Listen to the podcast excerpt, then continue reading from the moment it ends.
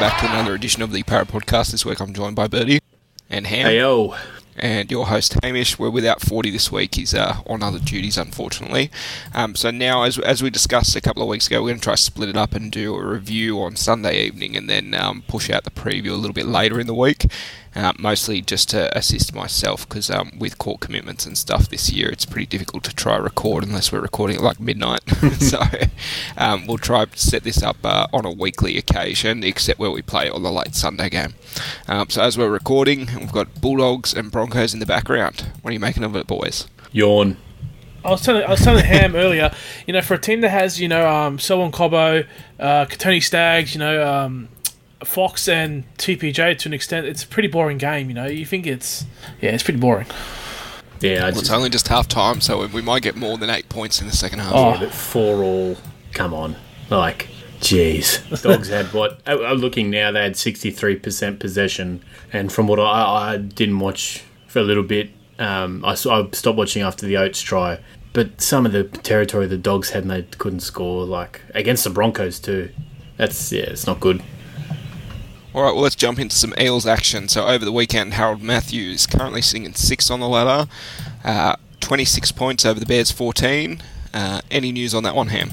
Um, Richard Penisini moved in from uh, wing to centre. I thought, you know, I was a bit unsure about him, but he had a really strong game. And young Dom Ferrugia uh, moved into on the wing there. Other than that, they just they did what they needed to do. Like they held onto the ball early um, they put on points, and I don't think the Bears are doing anything before this round. So while um, it, it's good to get a win, I mean the Bears had won only one game previous to this, and um, puts Parramatta up into six. I didn't think they'd get in that top six position, but no, it's good to see they might they might have a crack at the top six, which would be. I'm not sure if it's warranted because I think they've been pretty poor, but you know it's always good to be in the finals. All right, well, let's jump on to the SG Ball. Currently sitting in 10th on the ladder, 12 over the Bears 10. Uh, did you see much of this action?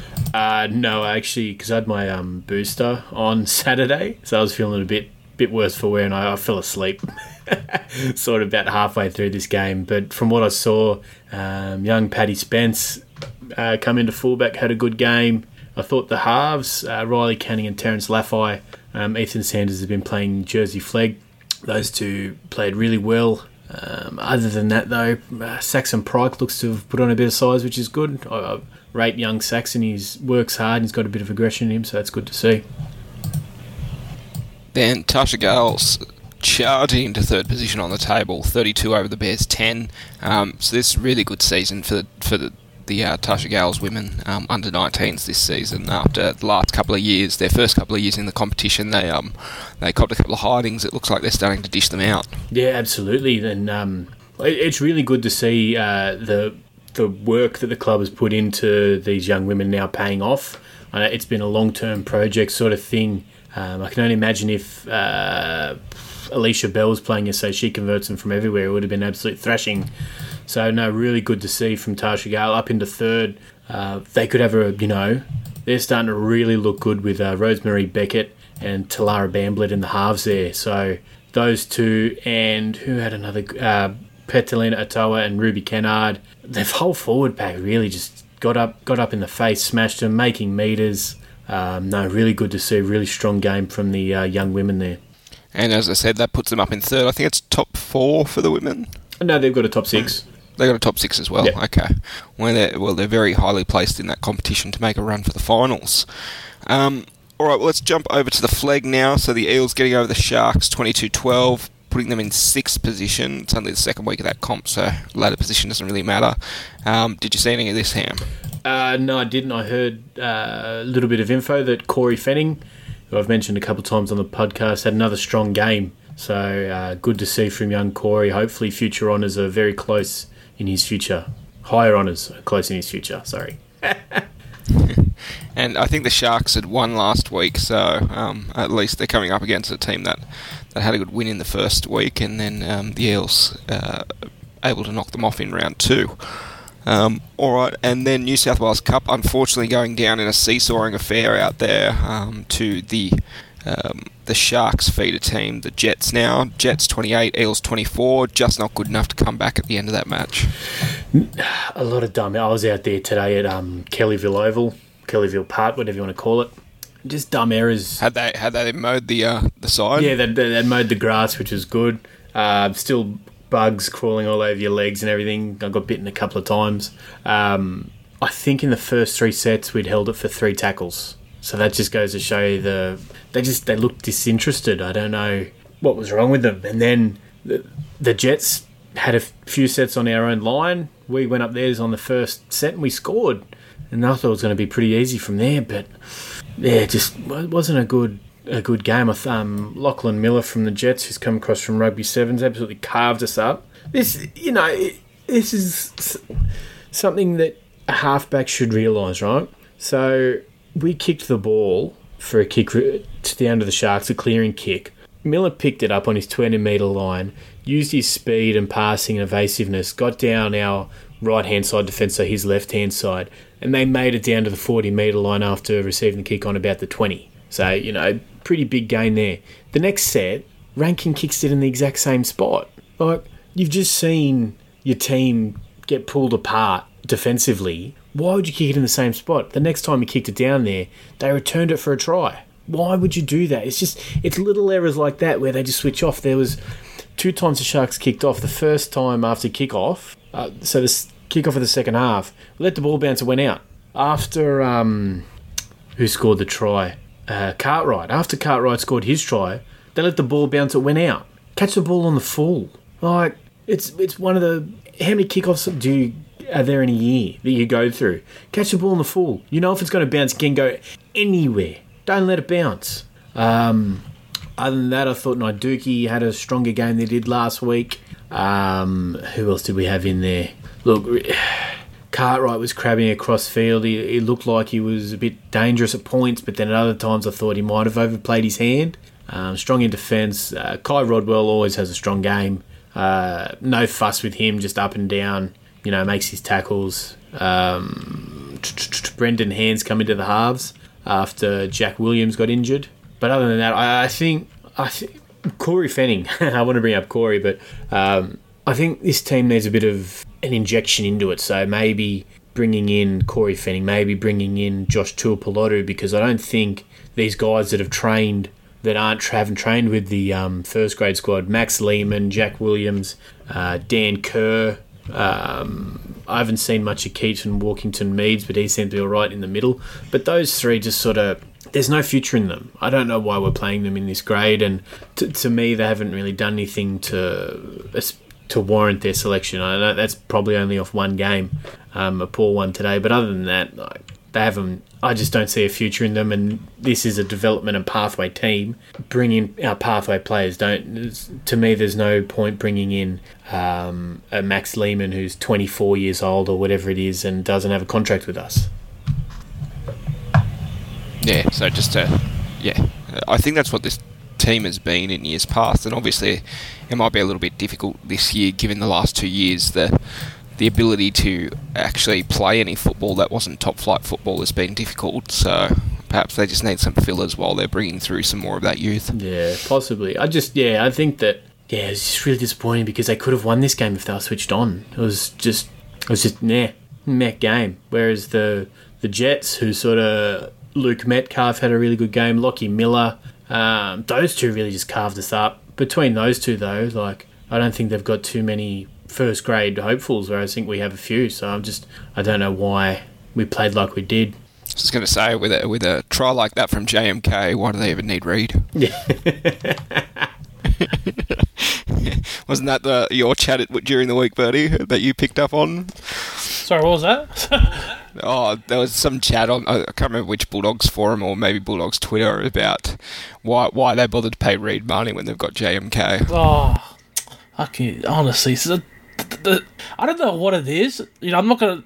I don't know. We're blaming the booster shots, but there's a lot of stupid people on Twitter lately. Like th- they set the bar last couple of years, but now this year it's just so many bad hot takes. And in my head, I'm thinking they're just trying to take the piss out of everyone. So yeah. Well, if Bulldogs fans don't want Reed, uh, I think we could we could probably re-sign him for two, three hundred grand, something like that. man. I'll give him the 550, 600 or whatever the frig he signed for. Um, all right, well, let's jump into the women's wim, the women's the women's premiership. Uh, Eels still sitting in third, but on eight, uh, they went down to the Roosters today, 18-19. Um, unfortunately, not able to, to kick that field goal like they did against the Knights in round one, and the Roosters were able to kick it from a pretty far distance out as well. Um, but yeah, rather unfortunate this game. I thought um, after we got blown off the park in the first 10 15 minutes, it was really good fight back from the girls, and, and they controlled things for the majority of the match. But um, unfortunately, uh, I, I, I, think there was a bit of a lack of composure in that last 10 minutes. Uh, yeah, I can't really. I didn't watch the game. I was I I had it recorded and I was ready to watch it, and then it got spoiled for me. So I, I don't I don't like to watch losses. So yeah, I didn't, yeah, didn't understandable. Bertie, did you watch any of the women's? I uh, I watched. So I missed the first ten minutes. So and I missed the last ten minutes. So I don't know for my good representation, but um, you know we did all right. Once again, um, the fullback Beau Vette-Welsh, man, she's unbelievable. Like she uh, she set up she set up a try. Yeah, she set up a try. I think. Um, yeah, Maddie Studdon, Maddie Studdon to her that she passed it. I can't remember who she passed it to. Oh, Abby Church. That's it. Yeah, she's like, and I was telling my brother like, um, the Broncos fullback. Uh, she's a she's a Queensland rep and also you know Australian player.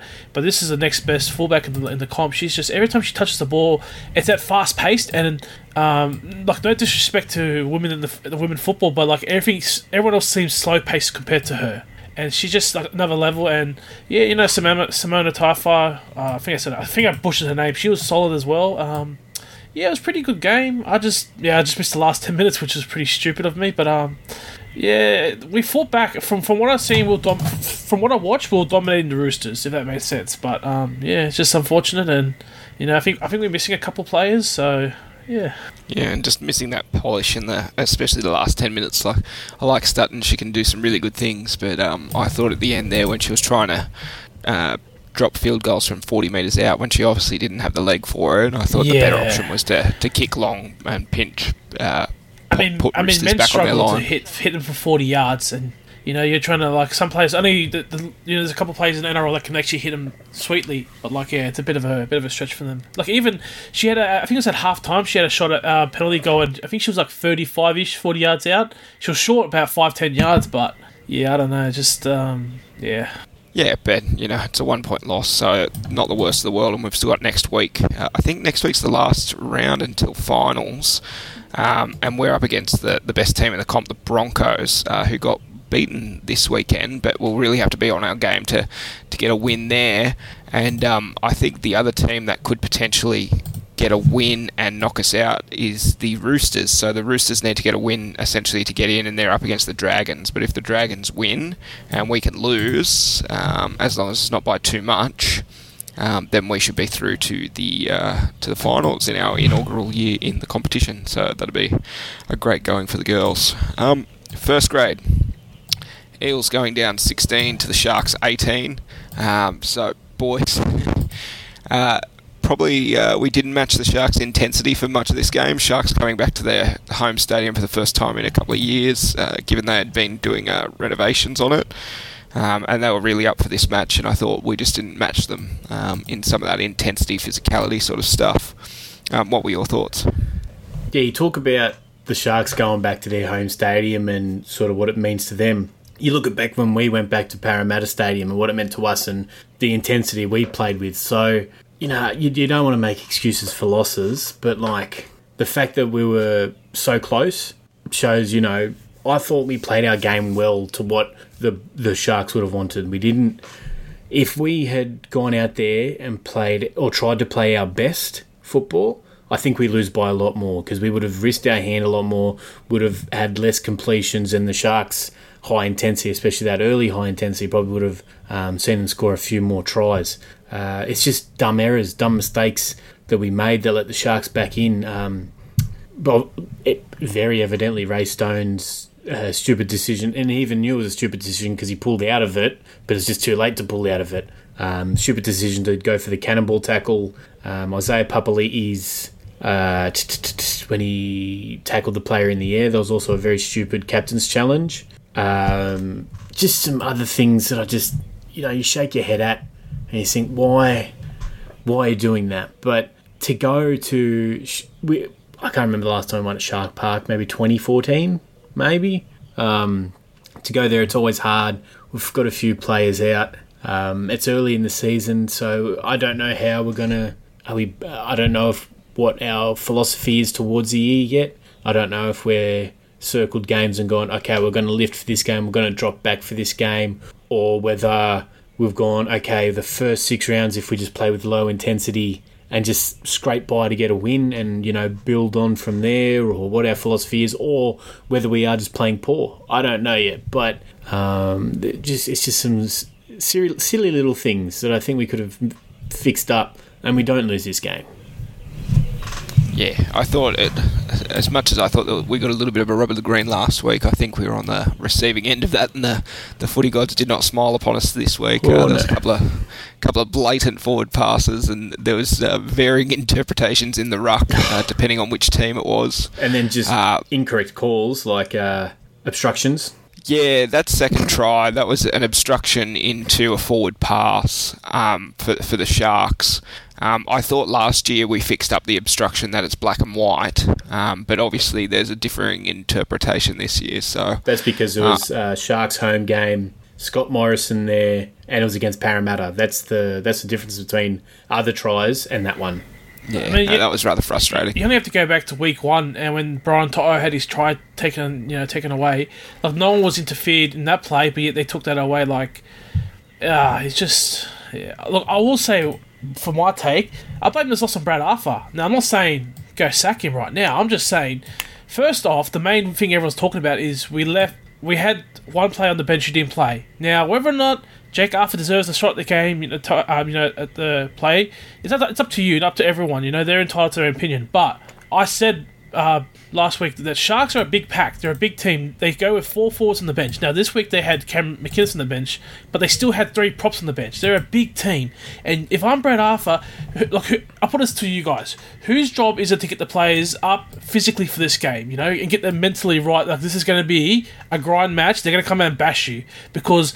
I just feel as though how many warnings do they need? Like I, like I knew that that we're, we're going to get bashed just because how sharks are, are built, and I just, ah, it's just, and on top of that, um, this is not Brad Arthur's fault as well, but we just didn't want to tackle Nicho Hynes. Like everything he did, like he was making half breaks, you know, breaks, and no one wanted to put an arm around him, and it's just. I don't know. I just feel though the players just got there and they thought, like you know, like last week we, we scored like two, three tries in a row. They thought that would happen, and then once they got on the board, you know, Gutho drops off a tackle. They just thought they went into their shells a bit, and you know, you gotta, you gotta, you know, you gotta, you know, dig, t- dig deep, and you know, you know, play some tough football to get, you know, swing the momentum. You can't just give up and think, you know, we're away from home, we've got no crowd against us, we're not getting the rub of the green. You know, it's just a bit of um, you know, a bit. I blame Brad Arthur, but some players, man, you know, hang your head in shame.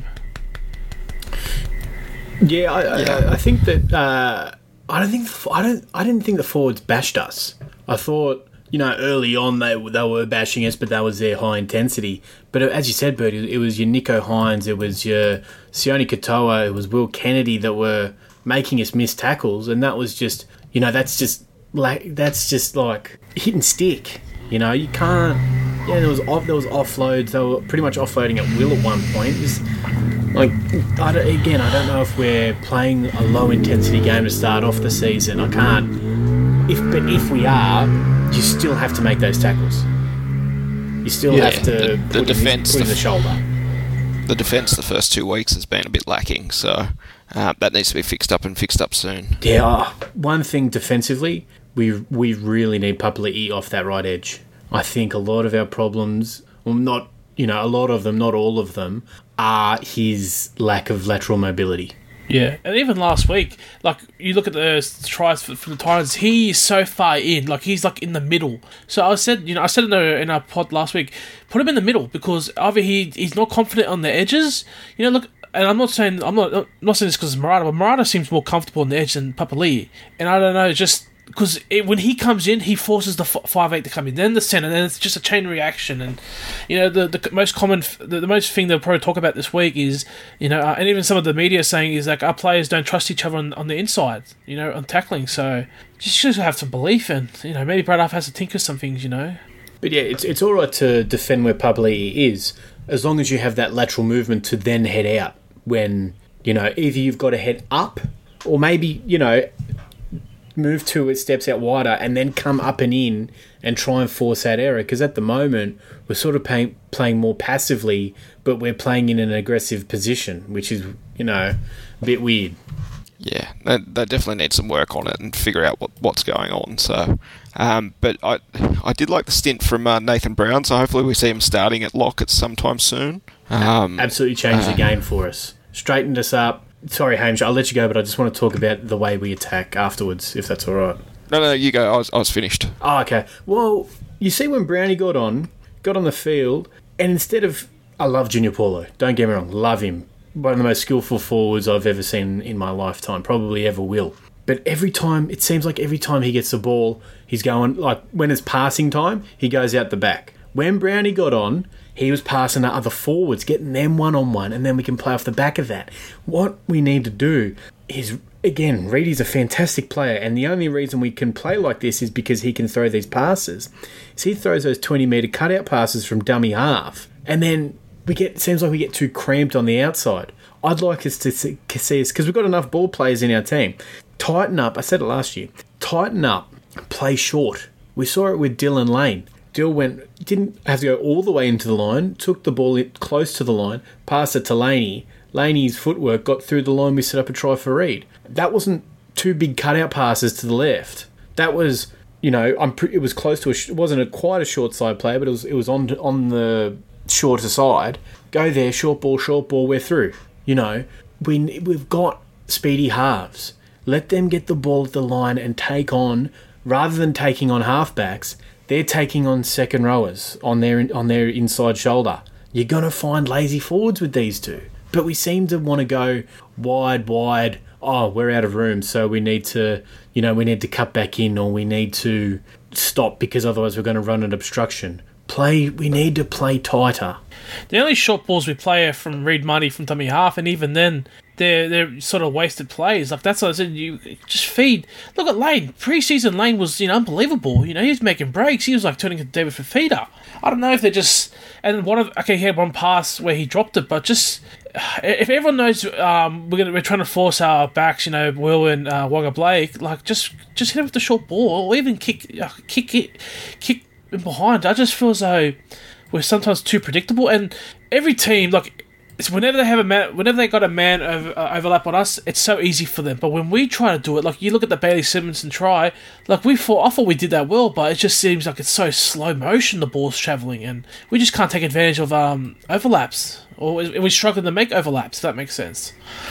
Yeah, I think that comes from us playing wide.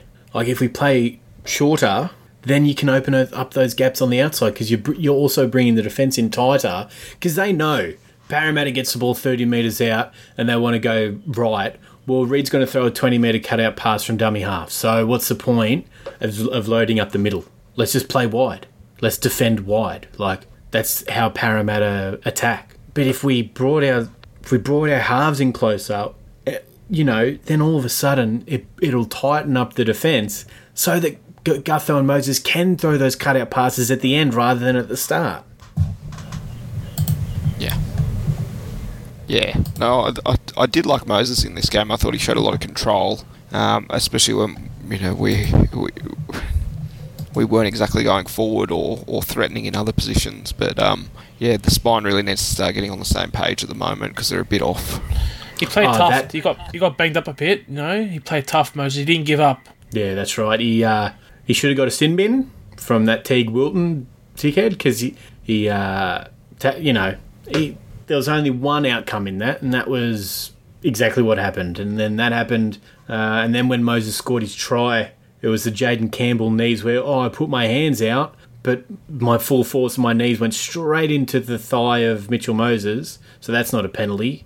But yeah, Mitch, he's getting tougher, and I thought to stick out that game after getting those early corks was good to see. Um, I thought Dill had a strong game running.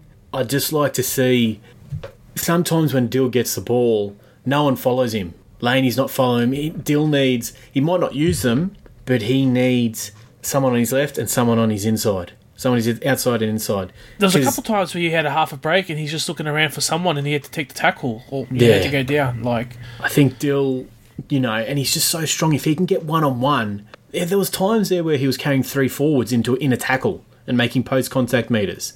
If he can get one on one, he just needs a, that inside and outside support so that he can get one on one with opposition defenders. He just, I'm not sure if that's a lack of communication with Dill saying, "Come on, I'm going to get the ball, run with me," or if that's his players being lazy or what it is. But something needs to change there because Dill can make a lot of line breaks, and we're just not utilised. The players around them aren't utilising Dill properly.